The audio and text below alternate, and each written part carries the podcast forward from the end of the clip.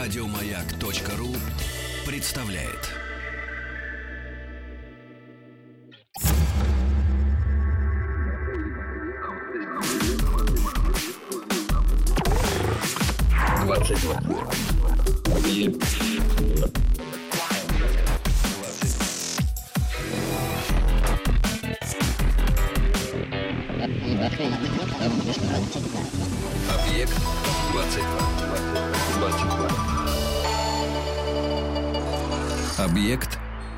22.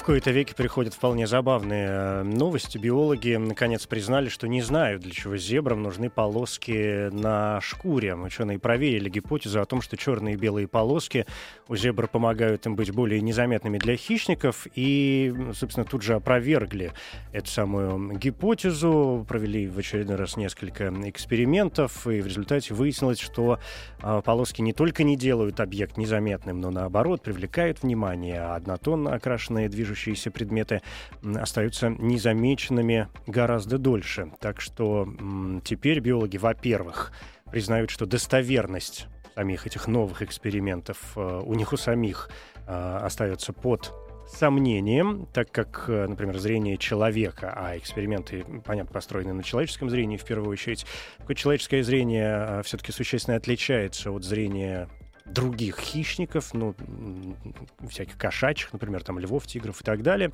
Однако э, также они понимают, что довольно сложно проводить эксперименты с участием настоящих хищников. Ну, в общем, ничего им не, не оставалось сделать, как развести руками и сказать, ну, не знаем мы, зачем зебрам полоски. Почему, вообще как и что с этим делать. Но будем надеяться, что ответ на этот вопрос мы когда-нибудь получим. И хорошо, что в мире существуют э, вещи, которые были заложены, выдвинуты как гипотезы.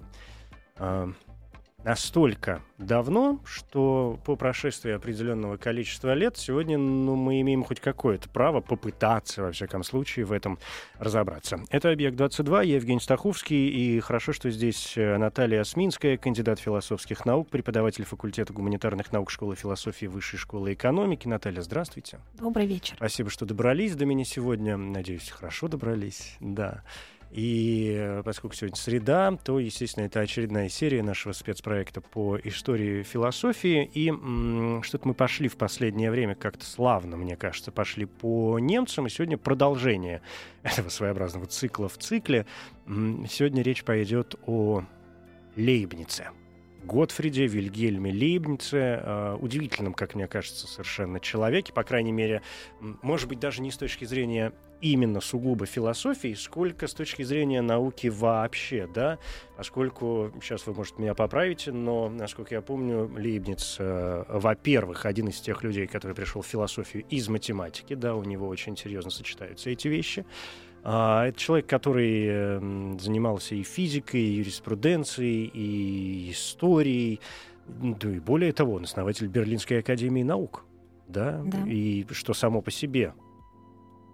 Что само по себе Значимо. достаточно серьезно, и понятно, что для Германии Лейбниц это, в общем, человек, ну, не знаю, как для нас Ломоносов, в общем, да, а, это явление приблизительно одного порядка. Но а, про логику, математику и юриспруденцию как-нибудь в другой раз. Сегодня давайте попробуем сосредоточиться именно на его философских идеях, попытаемся вспомнить, понять, э, что ж такого нового он внес э, в эту науку, и почему, собственно, мы должны помнить его не только как математика, да, или историка, но и как философа.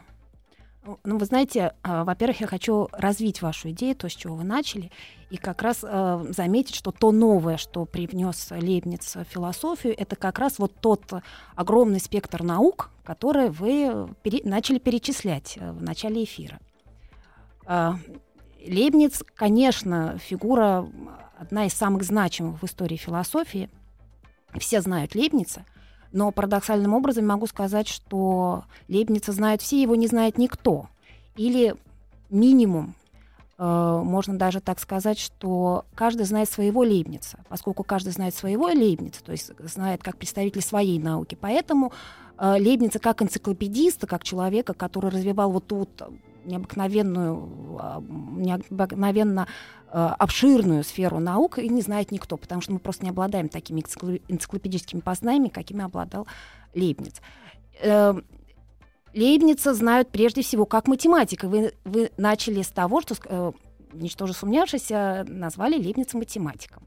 Да, Лейбница и математики почитают именно как математика. Знают его прежде всего как э, первооткрыватель дифференциального исчисления, интегрального исчисления, как человека, который ввел в математику ряд терминов, которыми пользуются поныне переменная, функция и так далее, и так далее. Но физики знают э, Лейбница как физика, как человека, который первый э, сформулировал э, ну, еще в таком приблизительном виде, но все-таки он, именно он сформулировал одним из первых закон сохранения энергии и понятие потенциальной энергии. Э, логики знают Лейбница как логика – как человека, который предвосхитил основоположение символической логики XX века, и человека, который попытался логику поставить на строго научную, а именно математическую основу. Но я могу перечислять те науки, в которых проявил себя Лейбниц, причем проявил себя не просто как продолжатель каких-то идей, как первооткрыватель идей. Э, я могу продолжить еще, наверное, полчаса, на это уйдет весь эфир. Вот, но я тут же хочу, развивая вашу мысль о том, что вот э, Лейбниц такой энциклопедист, э, человек удивительный, легистр, да, человек, которому мы, безусловно, даже не можем пытаться подражать и охватить его масштаб.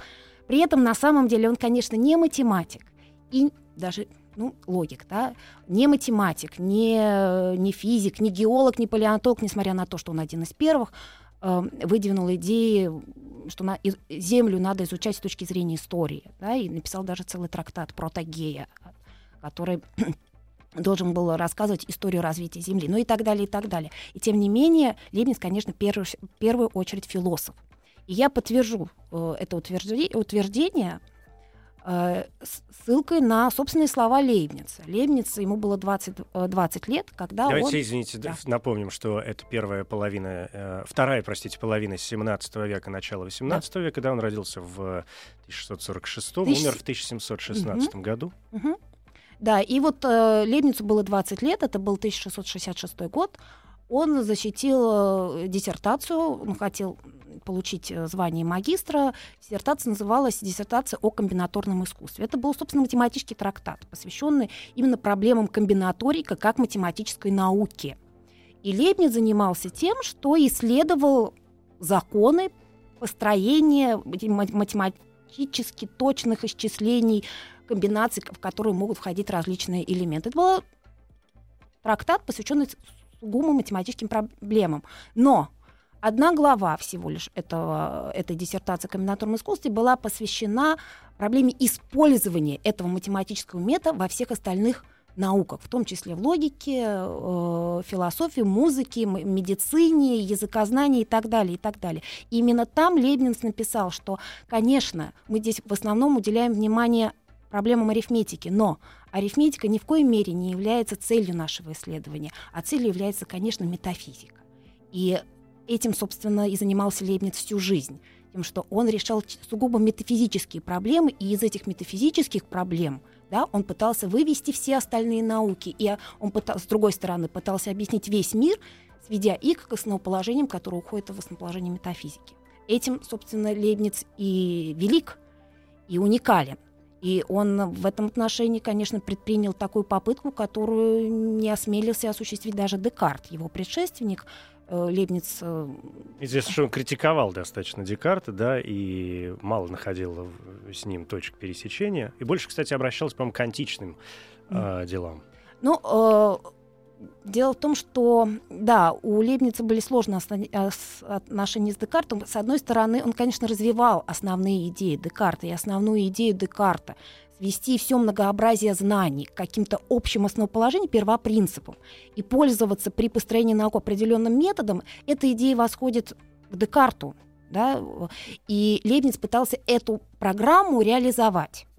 Но разница между Лейбницем и Декартом заключалась именно в том, каким образом он э, понимал сам, саму сущность метода, при помощи какого метода надо эм, э, надо развивать знания.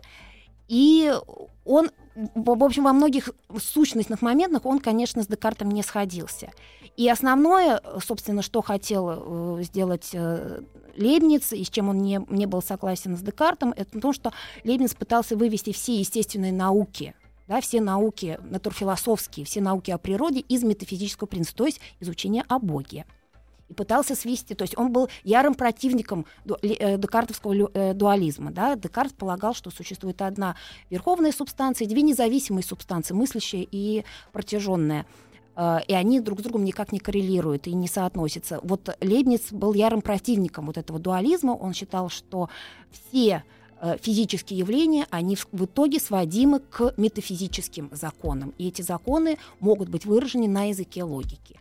Э, в этом, и существует, вот, является, и в этом состоит э, основная заслуга. Главная такая метафизическая его идея, да? Да а, отрицая что ну понятно предшествует отрицая то что было перед ним в какой-то мере и степени споря с этим это в общем нормальный же процесс mm. для больших ученых да брать все лучшее из того что было сделано отвергать то, что, может быть, его не очень устраивает, и на основании оставшегося, mm-hmm. да, взращивать какие-то новые уже свои собственные э, цветы, не забывая их, конечно, м- поливать. Но э, если вспоминать Лейбница, э, вот эти его монады бесконечные, да, стоит, наверное, может быть, с них начать вспомнить, что это за монады, откуда они взялись вообще. А, ну, с, э, начинать с монад, наверное, сложно, потому что, собственно, учение монадологии, э, ну, можно сказать, является уже была закончена, да, или как-то оформилась все-таки во второй половине жизни Лейбница, да, то есть это скорее более... Я пришел к этому ближе поз... к концу уже, да, да такой поздний этап.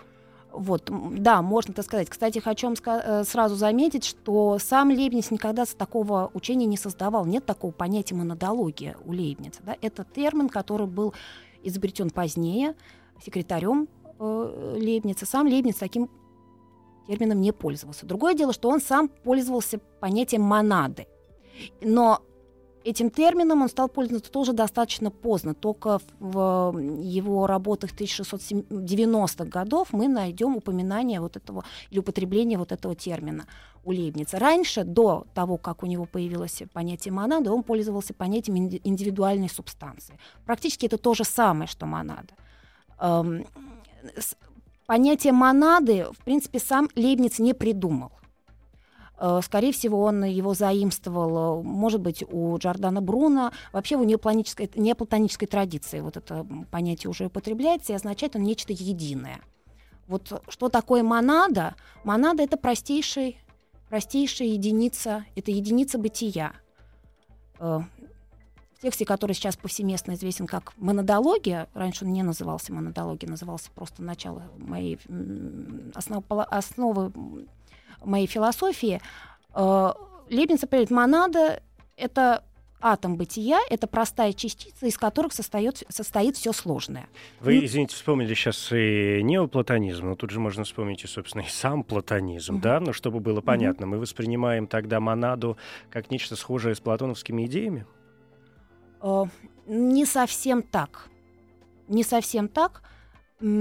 Это, конечно, идеи, но такие идеи, которые являются абсолютно индивидуальными. Они у Платона в большей степени, ну, речь идет об общих идеях, да, о общих понятиях.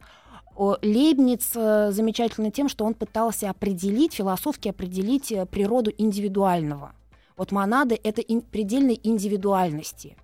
Это каждый из нас, это мы с вами, каждая вот индивидуальная индивидуальная вещь — это монада. Э, вот в своей уникальности а, все эти монады, они бесконечно разнообразны, их бесчисленное множество.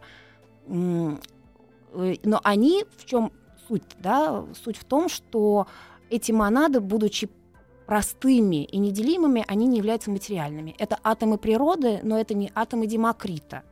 Да? Это духовные атомы, из которых стоит, как ни странно, весь имматериальный универсум. Хотя с понятием материаль... материи у Лейбница довольно сложно. А почему, интересно?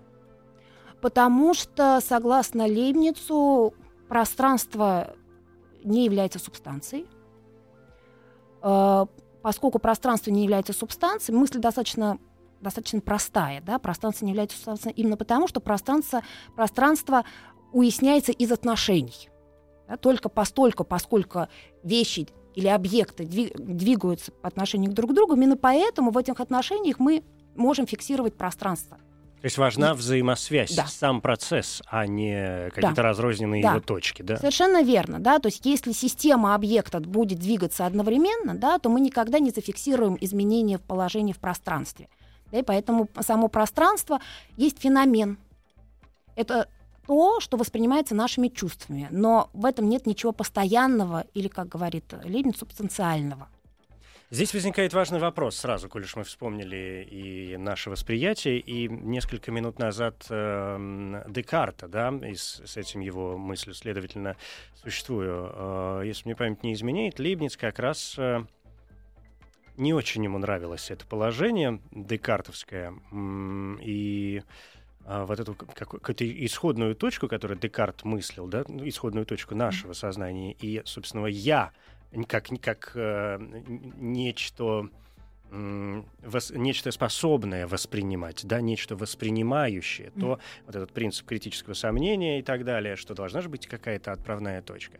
А если Декарт свелся к тому, что, ну, я должен говорить о себе, для того, чтобы попытаться понять, насколько там действительно и реально все остальное, надо начать с собственной реальности, с собственной действительности, то э, у Лейбница ведь был э, несколько другой момент.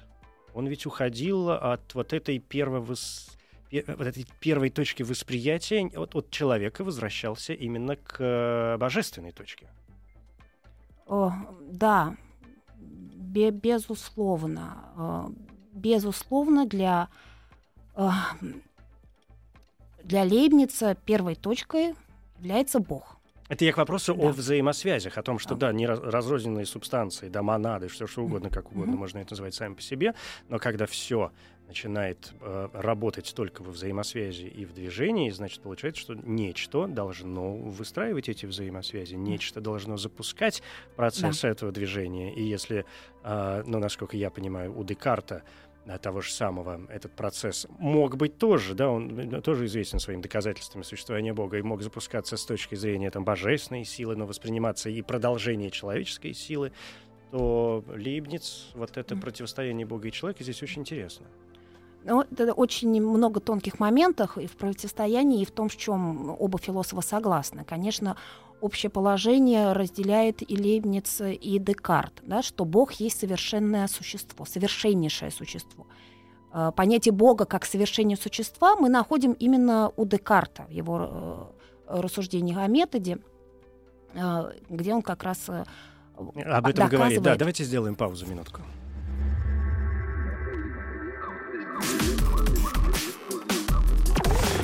Объект 22. Объект 22. Наталья Осминская, кандидат философских наук. Говорим сегодня о Лейбнице. Мы остановились на... Я понял, на чем мы остановились, вообще к чему все это ведет. Это вот та самая объективность, э, критерии истинности, да, вообще наших, э, да. да и не только вообще всех суждений.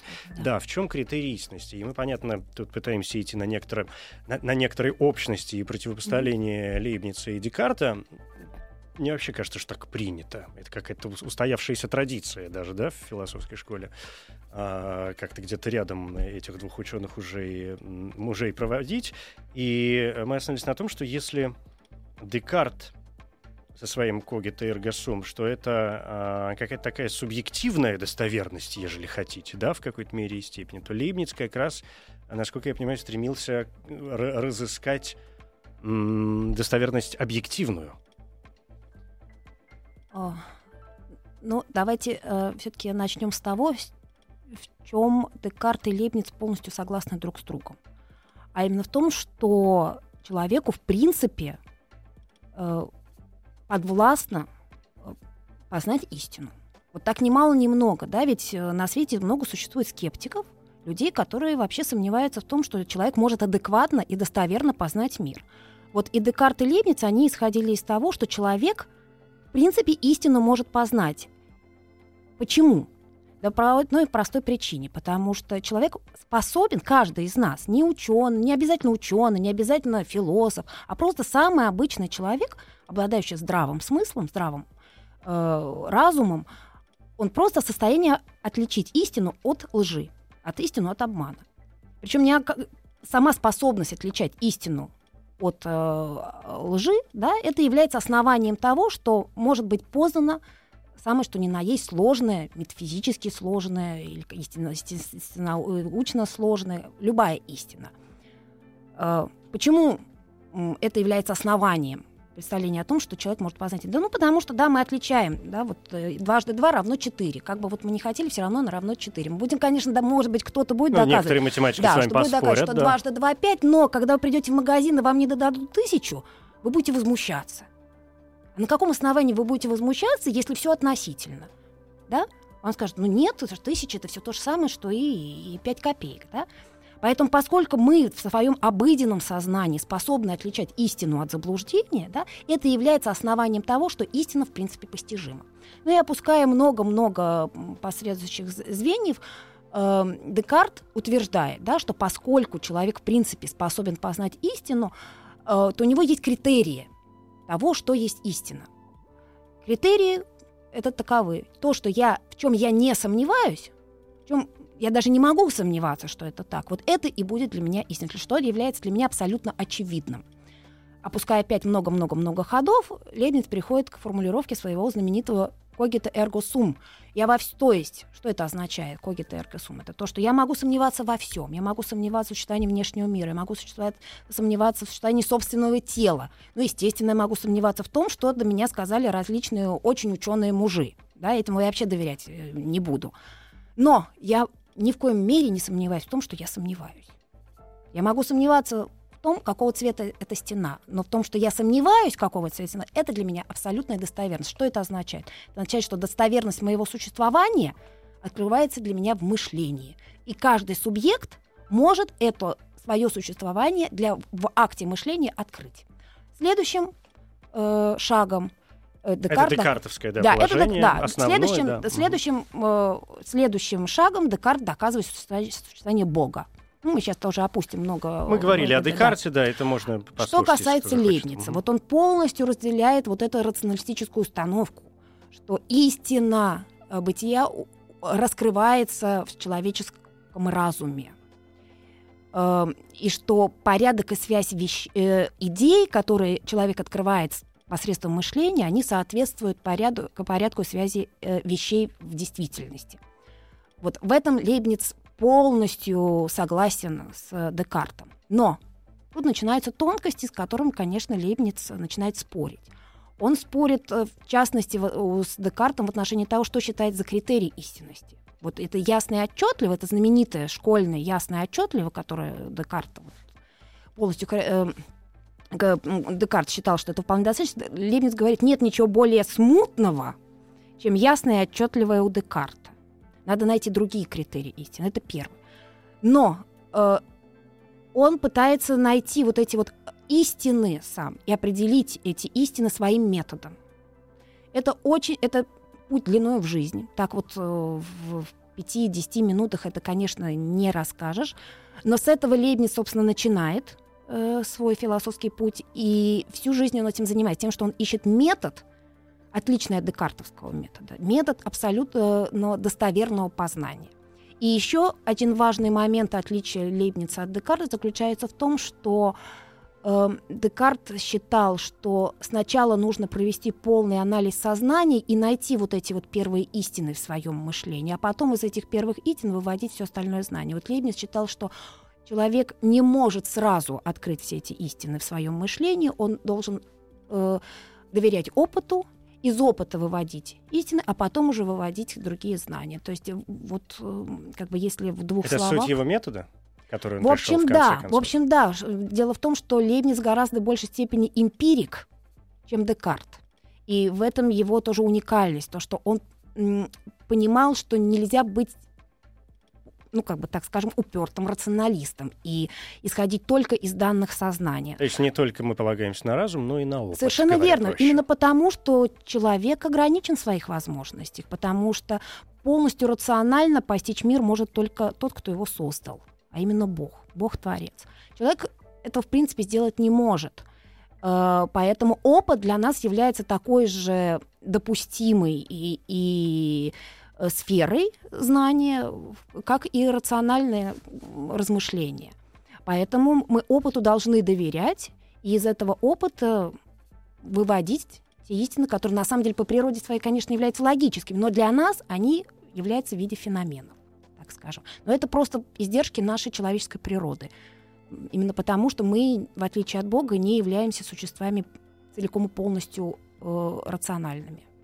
Потому что мы обременены э, телом, э, и просто потому, что мы несовершенны в своей познавательной способности, что не все мы познаем так, как познает Бог. Бог познает все логически, да, а мы познаем все, в том числе и бессознательно. Кстати, в этом отношении я вот в самом начале не упомянула, но великое открытие Лейбница, конечно, заключается в том, что он был первым фактически ну, наравне со Спинозой, первым человеком, который стал говорить о бессознательном, о том, что человеческое поведение, человеческое знание очень во многом определяется бессознательными процессами.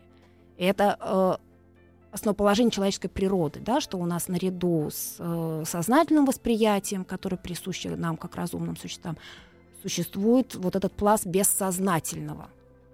В этом как бы Лейбниц полностью предвосхитил идеи, в том числе психоанализа, угу. который... Причем бессознательное, насколько я понимаю, опять же, исходя из некоторых его размышлений, вот это наше бессознательное, это ведь тоже, в общем, э, такие своеобразные субстанции, да, это mm тоже своеобразная монада или да. нечто, состоящее из взаимосвязи mm-hmm. этих самых э, монад. А коль уж мы мыслим все эти моменты как некую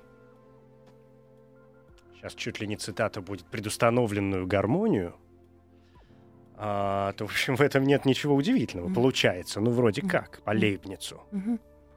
А, но дело в том, что сами бессознательное восприятие есть способ существования монад.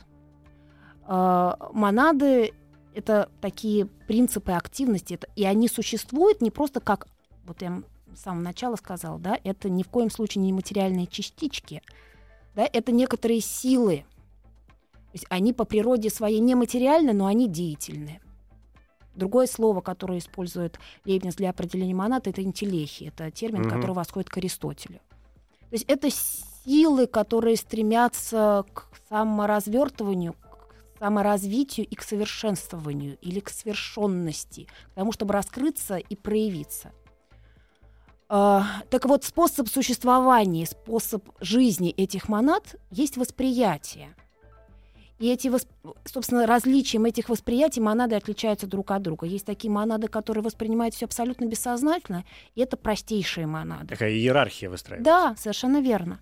И эти простейшие монады суть те монады, которые составляют э, тело неорганических веществ. Это э, еще другой термин, который, или даже не термин, а метафора, которую пользуется Лейбниц, это спящие монады. Вот человек, когда он спит, да, мы же не можем сказать, что он ничего не воспринимает, просто он не осознает, да, что он воспринимает. Вот так же и спящие монады, простейшие тела. Это такие монады, которые живут какой-то самой примитивной жизнью, но они не осознают, что с ними происходит и что они воспринимают. Но это не значит, что у них нет восприятия. А, а самый высокий тип монад — это разумные монады, это духи. И к ним относится, конечно, человек. Это такие монады, которые помимо бессознательных восприятий обладают еще и так называемое очень сложное слово о перцепции то есть самовосприятием. Это такие монады, которые воспринимают самих себя. И могут кроме... осознать самих себя. Да, да. они могут угу. осознать себя, и те монады, которые, осознавая самих себя, имеют представление о собственной личности, о собственном «я», имеют свою личностную историю. Это очень важно.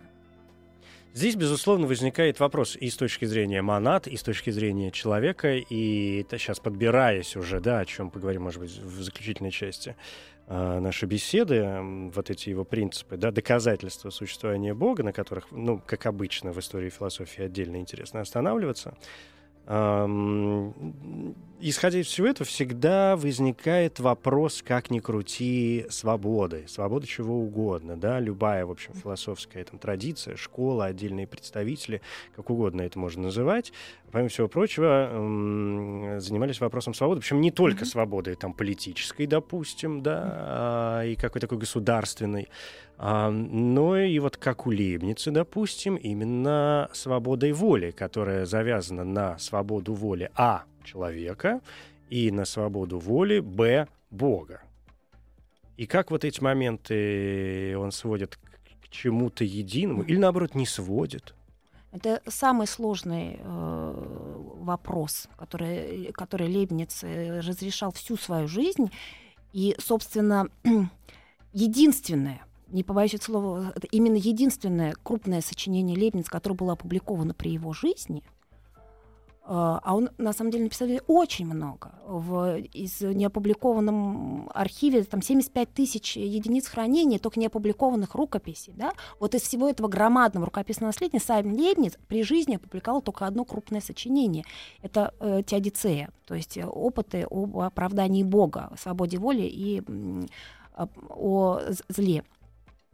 Так вот, э, это проблема, которая всерьез его занимала всю жизнь.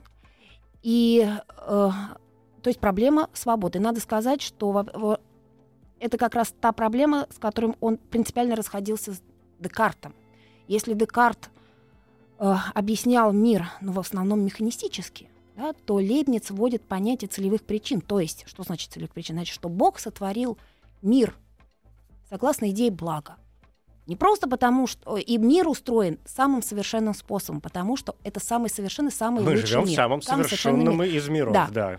это значит, Лебница. что Бог направлял свою волю идеи блага. И точно так же и человек имеет волю, которая тоже, согласно установлению Бога, тоже определяется идеей блага. То есть каждый человек обладает свободой волей, э, и в своей воле он руководствуется той идеей блага, которую он может для себя разуметь. Но Конечно, вот эти вот сложные соотношения между свободой Бога и свободой человека, в общем, сводятся к тому, что Бог-то целиком полностью свободен, и он свободен и именно, логичен. Именно главное, и более да. того, он не просто и логичен, он именно потому и свободен, потому что он целиком и полностью логичен. В этом отношении Лейбниц полностью предвосхищает категорический императив Канта, э, согласно которому самая э, свобода заключается в том, чтобы действовать согласно целесообразности и, и необходимости – Свобода, говорит Лебедь, заключается именно в том, чтобы действовать самым совершенным способом согласно разуму. И человек, э, конечно же, не настолько разумен и, и отсюда следует вывод, не настолько свободен, как Бог.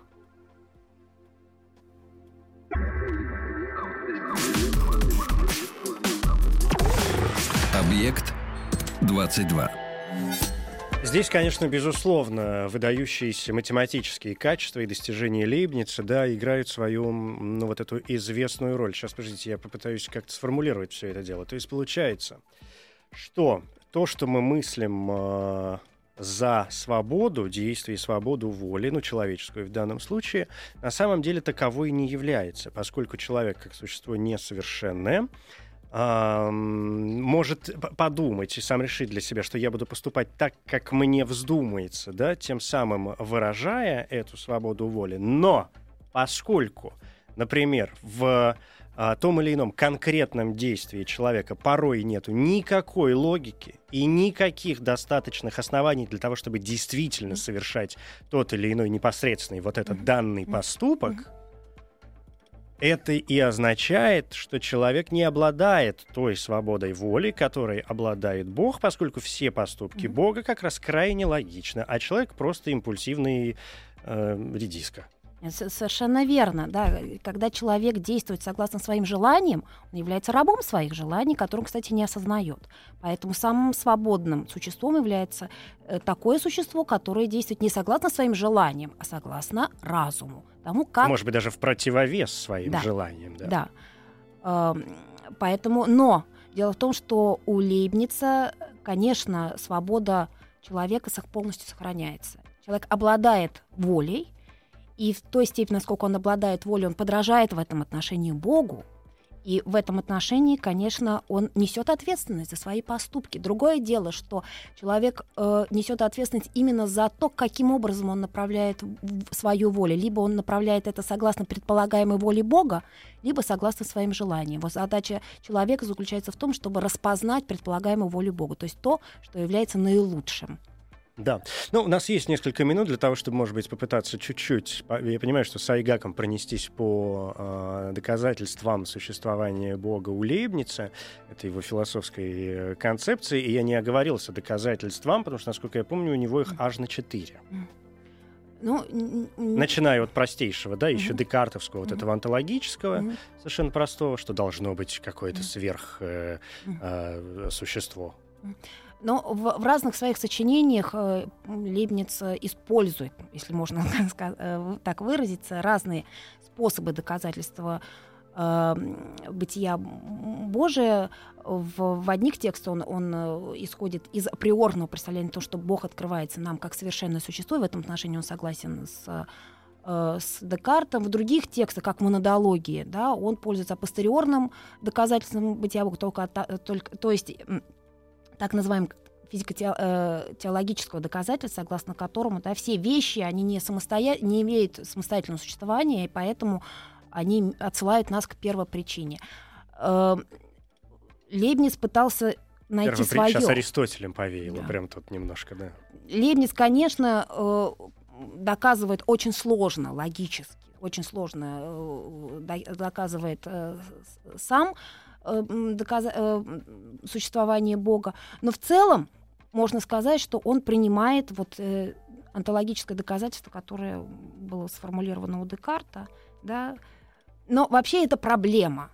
Так скажем, она проблема является не для Лейбница и для Канта, да, как бы и все равно как бы э, Лейбниц даже выдвигая свое доказательство существования Бога, все равно говорит, что Бог как понятие нам дается, открывается в мышлении, но до конца мы никогда его познать, постичь не можем. Здесь возникает вот эта идея, как же это назвать поправильнее, а, идеального, идеаль, идеального сознания, идеального интеллекта, вечного ума. Да, вот здесь она появляется. О том, это возвращаясь к тому, что дважды два четыре. Что мы можем строить какие угодно концепции, а, выстраивать какие угодно доказательства, говорить да. о том, что да, да, дважды два четыре или дважды два пять, но где-то должна храниться та вечная истина, mm-hmm. которая будет нам всегда являть да. а, вот эту какую-то первичную и в то же время конечную да. истинность любого заключения, любого явления и так далее. Да, совершенно верно. Лемнис разделяет эту точку зрения, которую, собственно, уже излагали до него и с Ласты и тот же Декарт с разными интерпретациями, да, что есть такой сфера вечных истин, то есть таких незыблемых законов природы, логики, геометрии, математики и наук, да, которые не, на самом деле не в силах изменить даже Бог. Угу. Кстати, вот Декарт против этого яростно восставал и говорил, что нет, э, нет таких вечных истин, которые э, Бог мог бы, не мог бы изменить. А вот Лебниц считал, что да, вечные истины — это такие, такие законы, которые не в состоянии изменить даже Бог. Бог их полностью подчиняется. То есть, э, и более того, Бог выступает в данном случае, получается, их гарантом. Поскольку он даже он не может изменить вечные истины, получается, что Бог, как, как в приличной стране президент не может изменить Конституцию, да. Сам да. по себе, да, без да. какого-то там волеизъявления народа, так и Бог без, в данном случае, не знаю, стоит ли нам пускаться в вопросы волеизъявления народа, но, тем не менее, является гарантом вот этих вечных, э, предустановленных, может быть, им же самим истин. Но я думаю, что вечные истины, в силу того, что они не созданы даже Богом, они не нуждаются в том, чтобы был какой-то гарант, да, просто они непреложные законы, и они действуют. Другое дело, что Бог из этих вечных истин выбирает некоторые такие истины, такие комбинации истин, которые он осуществляет. Это зависит не от разума Бога, а от воли Бога. И поэтому Бог творит мир согласно своему представлению о том, какой наилучший мир будет, и что этот мир, какие эти истины он будет осуществлять, какие эти идеи он будет в себя включать. В этом отношении Бог э, абсолютно всесилен, и он выбирает мир, как, в котором нам жить. Да, э, ну, я очень хочу верить, что какой-то такой легкий фундамент, да, какие-то основные точки у нас с вами получилось сегодня заложить. Рассел пишет, что Лейбниц был э, довольно скучным писателем самим по себе и утверждает, что именно Лейбниц э, так сильно повлиял на э, развитие дальнейшей да, немецкой философии, вот этого иного времени и так далее, э, что именно благодаря ему или, или да, ну, благодаря в данном случае ему она стала такой педантичной и сухой. Знаете, я э, вот тут не могу сказать, кого скучнее читать, Лейбница или Рассела. Рассел сам свел философию Лейбница к каким-то четырем пунктам. Не могу сказать, как что и мы, заложил да. основы, фундамент. Да. Нет, я не могу сказать, что Лейбниц сухарь, вот такой вот педант.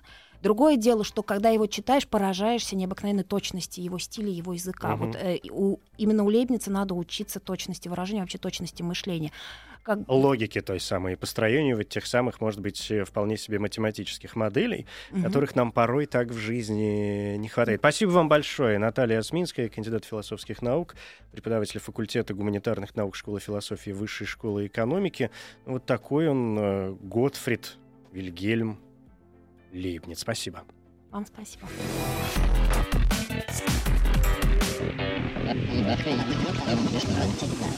Объект 22.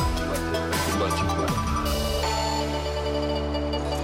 Объект 22. Еще больше подкастов на радиомаяк.ру.